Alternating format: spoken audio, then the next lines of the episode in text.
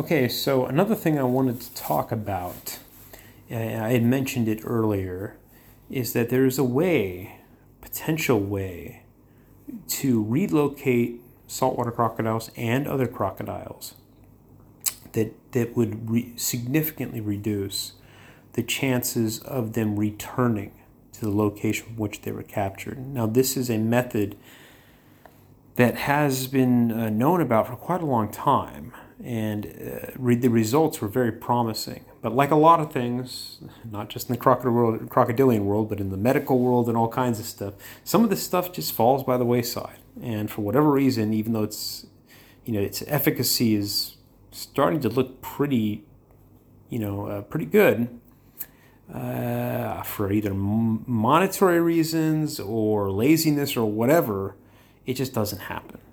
And so this this thing is uh, magnets. Many of you have probably heard about this. Um, if you once you capture a problem crocodile or caiman or whatever, and you place magnets on its head, uh, on a smaller animal in one spot, uh, a larger animal in two spots, you place it on its head after you capture it you move it to the location where you're going to release it, preferably a long way away.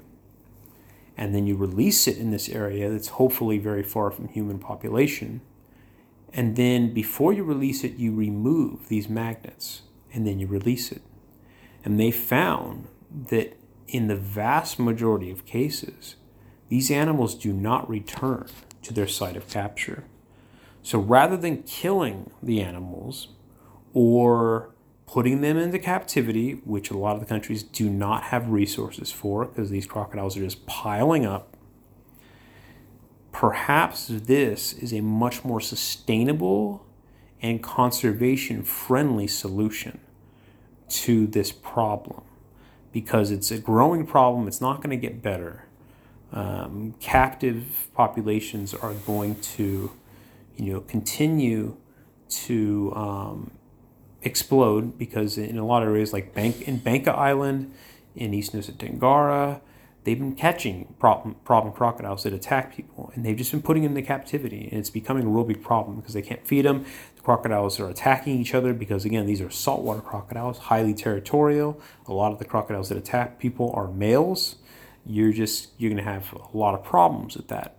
So this is one of many potential solutions that could help to minimize human crocodile conflict, uh, help manage the population, and not reduce the number of crocodiles. That's the big thing. I mean, for me personally, um, I try to I'm trying to toe the line. I, I feel like there's there, there's there's kind of two trains of thoughts of thought when it comes to to, to crocodilian conservation slash management um, and then there, there really is in, in, in, with any carnivore. And, and the one hand is like we just we just kill them all, or, we, or at least we cull them, or we cull, you know we kill the ones that are the problem. And then you have the other side that doesn't want to kill any of them. They want them all to be protected, and they want people to just deal with it. We need to find a middle ground, and I think this is a very useful middle ground because with a growing human population, habitat destruction is not going to get better. Sustainable use worked in the 1970s, worked in the 1980s. I don't see its utility to the same degree in modern times and definitely not into the future that it has now. It has its place, no question, but sustainable use does not protect habitat. Sustainable use does not curb human population growth. It does not stop mangroves from being destroyed. It does not alleviate poverty. Um, it does not regulate human behavior. These are all the major problems that crocodilians are facing, especially human crocodile conflict these days. We're seeing rebounding crocodile populations, and these crocodile populations simply have nowhere to go. You see um, a lot of these small rivers in places like Flores you know, you get one male in a single river, and that river has reached carrying capacity for males. So they've got to go out and look for new habitat. And they go out looking for new habitat in a place like Lombok or Sumbawa. There are a few areas where they could be, but those areas are mostly going to be just one crocodile. So the, the these the carrying capacity is going to is going to increase very quickly, and you know going out and just being like, okay, well, we're going to sustainably use the population. Okay, well, there's one individual in each river. What are you just going to wipe out the crocodiles in each river? Or do we just say, okay, well, crocodiles will never return to these areas, so we just need to wipe them out as they go? And I'm like, okay, fine. So we have this set number of areas where habitat has been destroyed already, you know, Jakarta, Bali, Lombok, these areas. And we say, okay, we're just going to get rid of the crocodiles there because there's no habitat left. And um, any crocodile that moves into human habitat is automatically considered a problem crocodile. And this is something that has been done in the Andaman Islands recently. They have these. They have three different zones. They have a, uh, it's a crocodile-free zone where every crocodile is considered a problem crocodile and is removed. They have crocodile human coexistence zones, which is likely to be where most of the conflict is going to occur. And then they have um, crocodile conservation zones, which is where they're set aside only for crocodiles. And humans will be relegated or, or will be regulated from going into these areas. And if they are attacked, that's kind of their own problem, so to speak. Now, I like this idea, but there's a major problem with this idea. There's a major problem with all of these ideas. And the problem is it lives in a vacuum. These ideas live in a vacuum.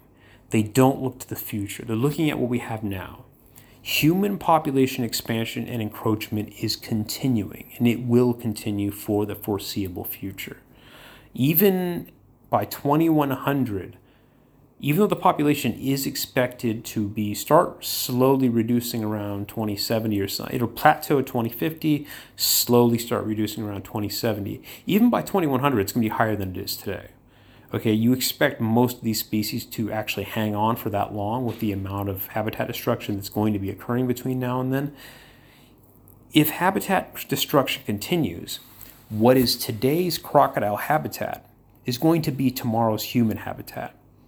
So, unless we harshly enforce protected areas, um, regulate, heavily regulate development, demand development doesn't occur with harsh consequences for it, um, really get on some of these major industries oil palm, acacia, acacia plantations, uh, tin mining, um, all of these industries that really just just not only do they destroy wildlife habitat this is this is a problem that affects humans just as much as it does wildlife. So even if you don't care about wildlife uh, this loss of resources and human encroachment and just the uh, ecological collapse is going to hurt us just as much as any, anybody else because we are animals.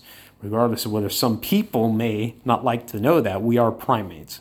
We are subjected to the exact same laws of nature as everybody else so ultimately, in the long run, we will be hurt just as badly as these wildlife species, but they will go first, obviously.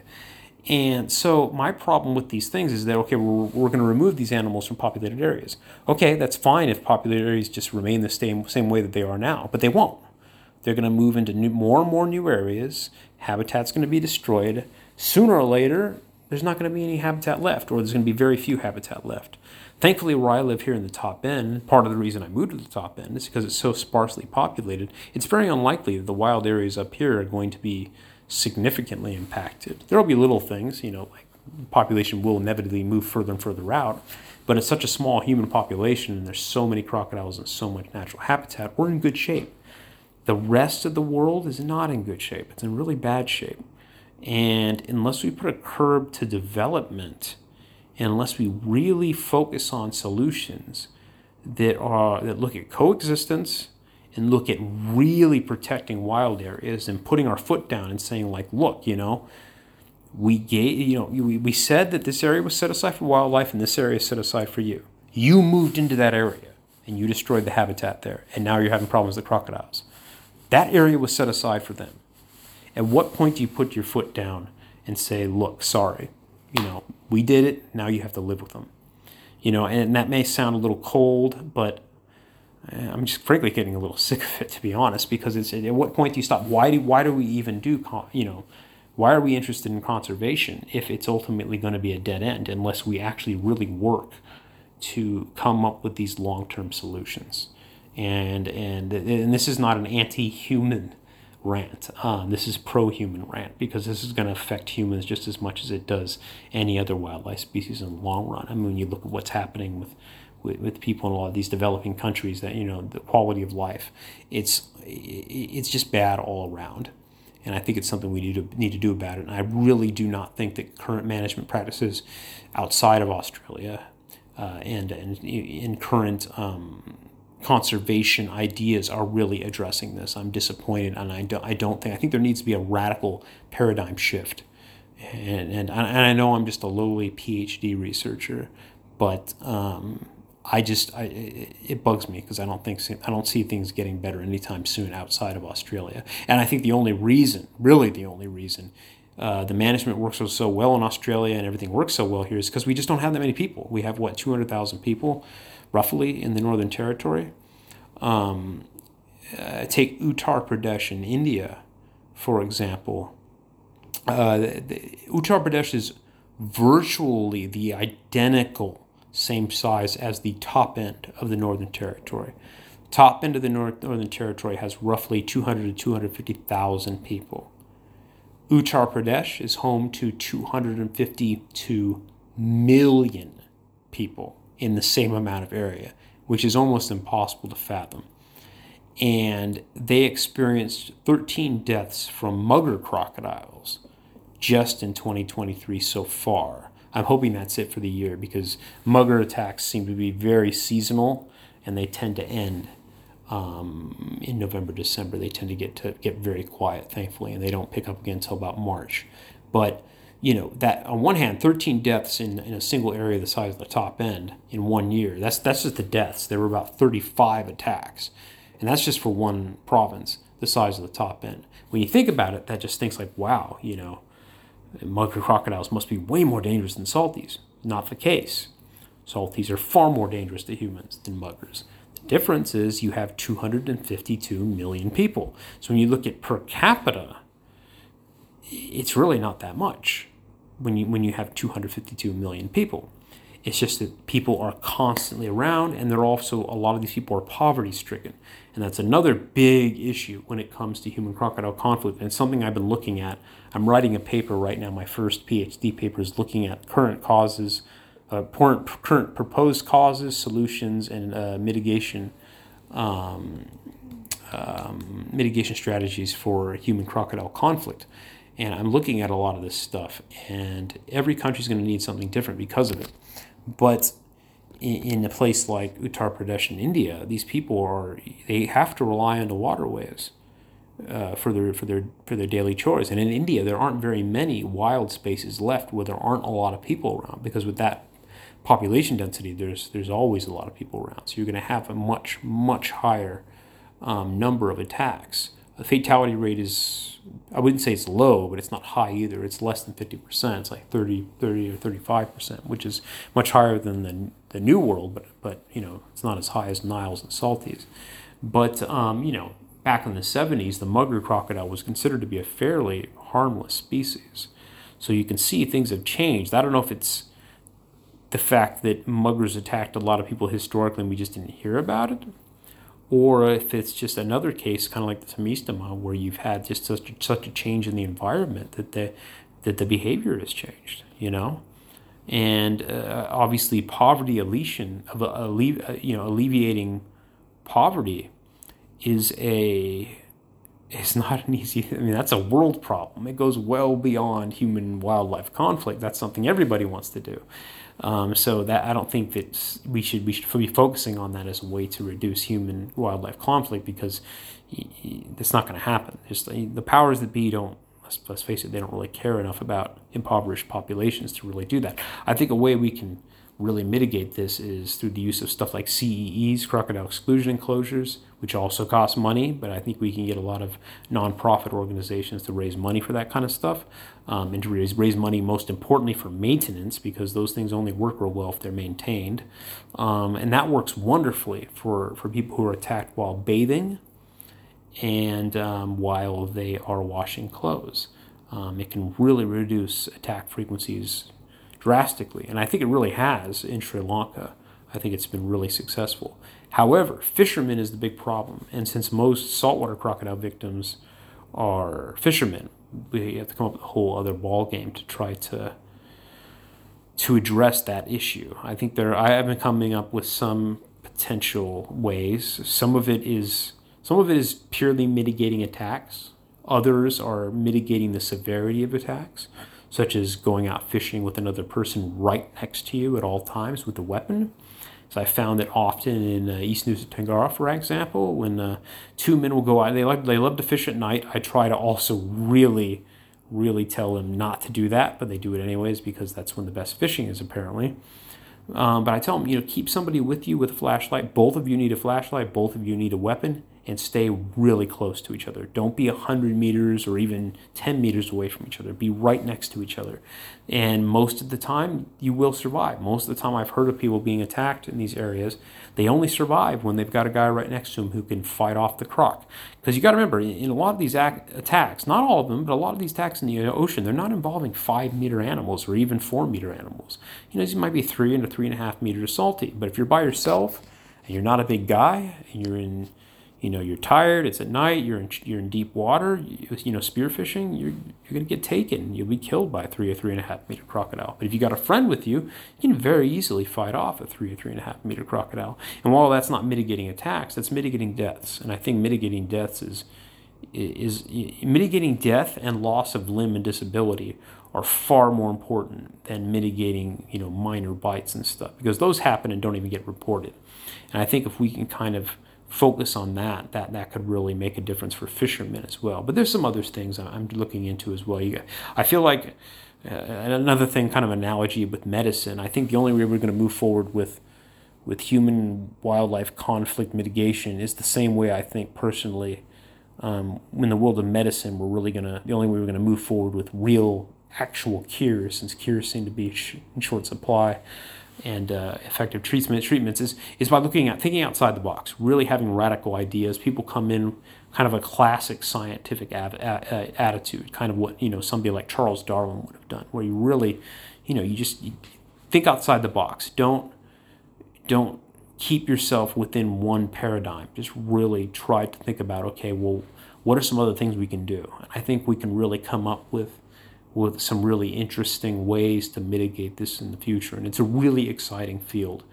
And it will save lives and save crocodilians. And hopefully, we can keep some of these potentially dangerous species from not only going extinct, but I, I don't want to see range restru- uh, reduction any further than it already has. I mean, saltwater crocodiles have been eradicated from Vietnam, they've been eradicated from Cambodia, Thailand most of Myanmar. They're still in a few areas.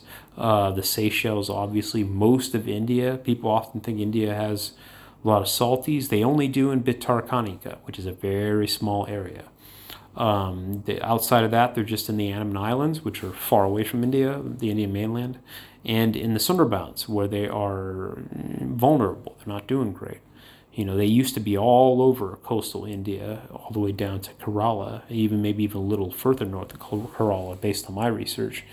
Um, so in China and everywhere, you know, and they've been, I would say the saltwater crocodiles on the way out on the Indian mainland. I mean, on the uh, Asian mainland. It, it doesn't look good. So I would hate to see a further reduction in the range of this wonderful, um, charismatic, and really brilliant example of evolution. Saltwater crocodiles are are magnificent animals. You know, the ultimate evolutionary. Like when people talk about pinnacle of, of evolution, it's not humans. It's crocodiles and sharks and, and, and certain insects. These animals, you know, they, they, they've survived. They're not living fossils. People hate to say, you know, a lot of scientists hate when people say that, but they've survived with you know, their, their basic form has remained unchanged for a very long time. And given that, you know, uh, alligators and crocodiles are separated by 200 million, or not 200, 90 million years of, of evolution, and yet they somewhat still resemble each other, it means that something is something works right with their with how they've evolved. It's uh, it's an effective, very effective um, uh, way of being. So these are extremely successful animals, and I don't, I would hate to see them wiped out by a species that has only been around for two to three hundred thousand years and that likely has within that time, within well, within really only a few hundred years, has almost completely destroyed the planet and ourselves. So anyway, that that's my rant for the for, for this podcast. I'll probably release it in, in this in different little little snippets so you can get an idea. This is my more political and ranty one. I get kind of an idea of how I'm feeling. I'm not a misanthrope, but it is sometimes it's very hard to have a positive attitude about humanity when you see the stuff that's happening. And um, I, unlike a lot of people, I try not to put a, I try not to wear rose-colored glasses. I try to just look at things realistically. And if you'd like to email me and discuss this further with me, if there's anything you disagree with or you're really interested in, in discussing new ideas, then it's great. Because keep in mind, I want to save humans and crocodiles, but I feel like crocodiles often, the crocodilians often get the you know, the uh, dismissed here. You know what I mean? And, and, I'm not saying they're on equal footing with saving children and, and people. I'm just saying that it's you know this we don't want to see these animals disappear even when they are killing people. Um, and, and and compared to and another thing I'll, I'll, I'll, let you go soon. Another thing when you compare to other causes of human death death by crocodile attack even in areas where they attack hundreds of people a year is still minimal compared to the the deaths that people experience from um, well, obviously from mosquito bites, from car accidents, from murder, from other people more than more than anything else. I think mosquito is the only living creature that kills more people than other humans. Uh, the domestic dog, which we all love so much, kills more people than any wild large animal. Um, in, uh, you know bacteria and all these other you know all these insects and even snakes and I love snakes. That's another animal that I don't want to see eradicated for. Um, envenomation, invent, yeah. I can't say that for for envenom, yeah, for for giving people venomous bites. God, I I've got a uh, got a little bit of a, a problem with my uh, mouth mouth lately. Um, but uh, yeah, I'm having a, a, tooth replacement pretty soon. But anyways, the you know it, it's it's compared to you know drowning and all these other things. It's it's fairly minimal you know? So we i think it's something we can solve. It's scary and i think that's what gets in uh, you know it gets into people's psyche the idea of a big animal with teeth you know especially like stuff like tigers which i'm sure in, that are in way worse shape than, than some of the larger crocodile species and also represent a greater threat because they can attack people on land. You know they, they roar and they're very scary. So it gets into the psyche even if they don't kill nearly as many people as you know starvation um, drowning mosquitoes, other people, all these other things. But but it really, you know, it, it, that irrational fear comes from that. So, you know, I think education in that front is, is a very big deal. And I hope it changes in the future. But, anyways, uh, talk again soon. I hope you enjoyed these, these little mini podcasts. I'm going to try to make these a lot more frequent. I'm mostly going to be doing them by themselves, by myself. Um, I may have more guest podcasts. Um, I may even bring uh, Brandon Barossa back in at some point um, if you would like.